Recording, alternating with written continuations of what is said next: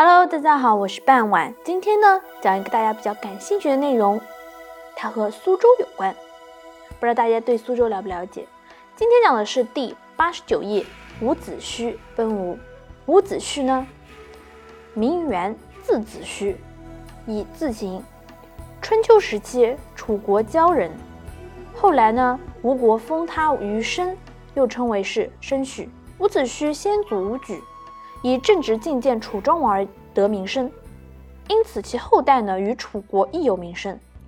伍子胥的父亲呢伍奢是楚国太子建的太傅，太子建被奸人所诬陷，伍奢呢也受到了牵连。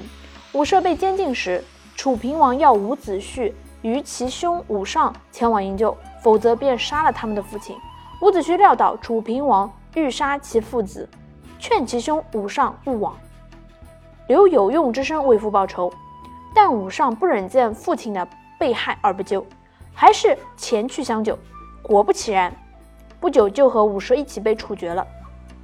此时伍子胥呢已经开始逃往了吴国，奈何路途遥远，只好作罢。之后他因太子建在宋国，遂投靠之，但宋国内乱，只好与太子一起奔郑。在郑国，太子建为了和晋国联合谋反的意图被郑定公知晓而被杀，最后子胥只好是奔吴，途中过陈国，欲出昭关到吴国。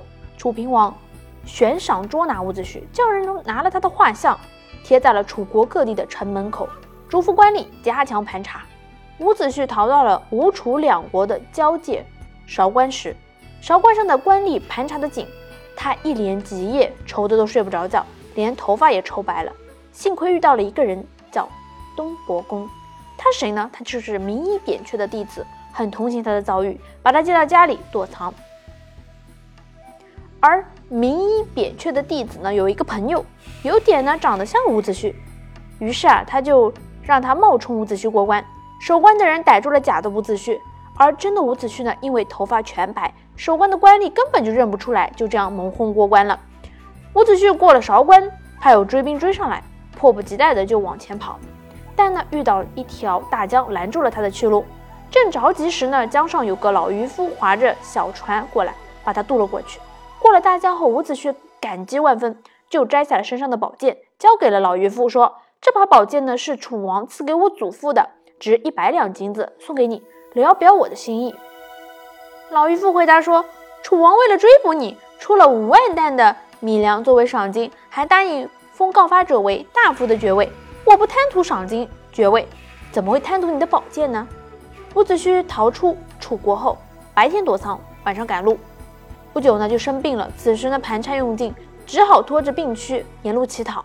在吴国，伍子胥在结交了专诸与药离。这边要特别解释一下的呢，这两个人呢都是4大刺客中的人物，其中呢专诸刺杀辽用的是铸剑大师欧冶子的鱼肠剑，笔者在苏州动物博物馆中呢也曾有幸的见过这把鱼肠剑，不知是不是当年那把啦。并使专诸呢刺杀吴王僚，协助公子光成为吴王阖闾，其后又令药离刺杀吴王僚之子庆忌。阖闾重用了伍子胥，并用伍子胥发掘的孙武为元帅，发兵击败楚国，破楚国之都。子胥掘楚平王之墓，鞭尸300，为父报仇。公元前496年呢，阖闾与越王勾践大战，中箭，阖闾伤脚拇指，伤重不治，死前嘱咐夫差不要忘记杀父之仇，并托吴氏辅佐少君，封他最高爵位，并称为是相国公。夫差继位之后呢，打败了越国，越王勾践也投降。伍子胥认为应该是一举的消灭越国，但是夫差呢为伯喜所缠，不听联齐抗越的主张。公元前484年便赐死了伍子胥，赠剑令他自尽。子胥在愤恨之余留下遗言，要家人于他死后把他的眼睛挖出，挂在东城门，也就是阖闾大城，当然了，也就是我们今天的苏州城。亲眼看着越国军队灭掉了吴国，吴王夫差极怒，5月初5把伍子胥的尸首呢抛至了钱塘江中。后来呢，吴国果然被越王勾践所灭，夫差羞于在阴间见到伍子胥，用白布蒙住双眼后才举剑自尽。伍子胥有一子被托付于齐国的鲍氏，后来呢，别为是王孙氏。其实呀，伍子胥对于苏州城的贡献真的很大。首先呢，他一个是建立了江苏省苏州市苏州城，另外一个就是建立了浙江省嘉兴市嘉兴城二代城，和今天的三代城呢几乎是重合，也是三代城的基础。同时他又举荐了孙武，也就是苏州这边有一个穹窿山，也就是孙武，他在上面是写了孙子兵法。当然也有传说说，由于伍子胥呢师承于钱塘江之事，比屈原投江为早，有些文献认为呢，端午节的习俗是与伍子胥有关的，而非屈原，如划龙舟啊与食粽子，也因为其忠心为国，却惨遭刺死且沉尸水底，后来被称为是海神、水仙王之一。王充的《论衡》中也说，子胥养恨，曲水为滔，以逆杀人。今时会稽、丹徒大江、钱塘浙江，皆立子胥之庙，盖欲慰其恨心，止其猛涛也。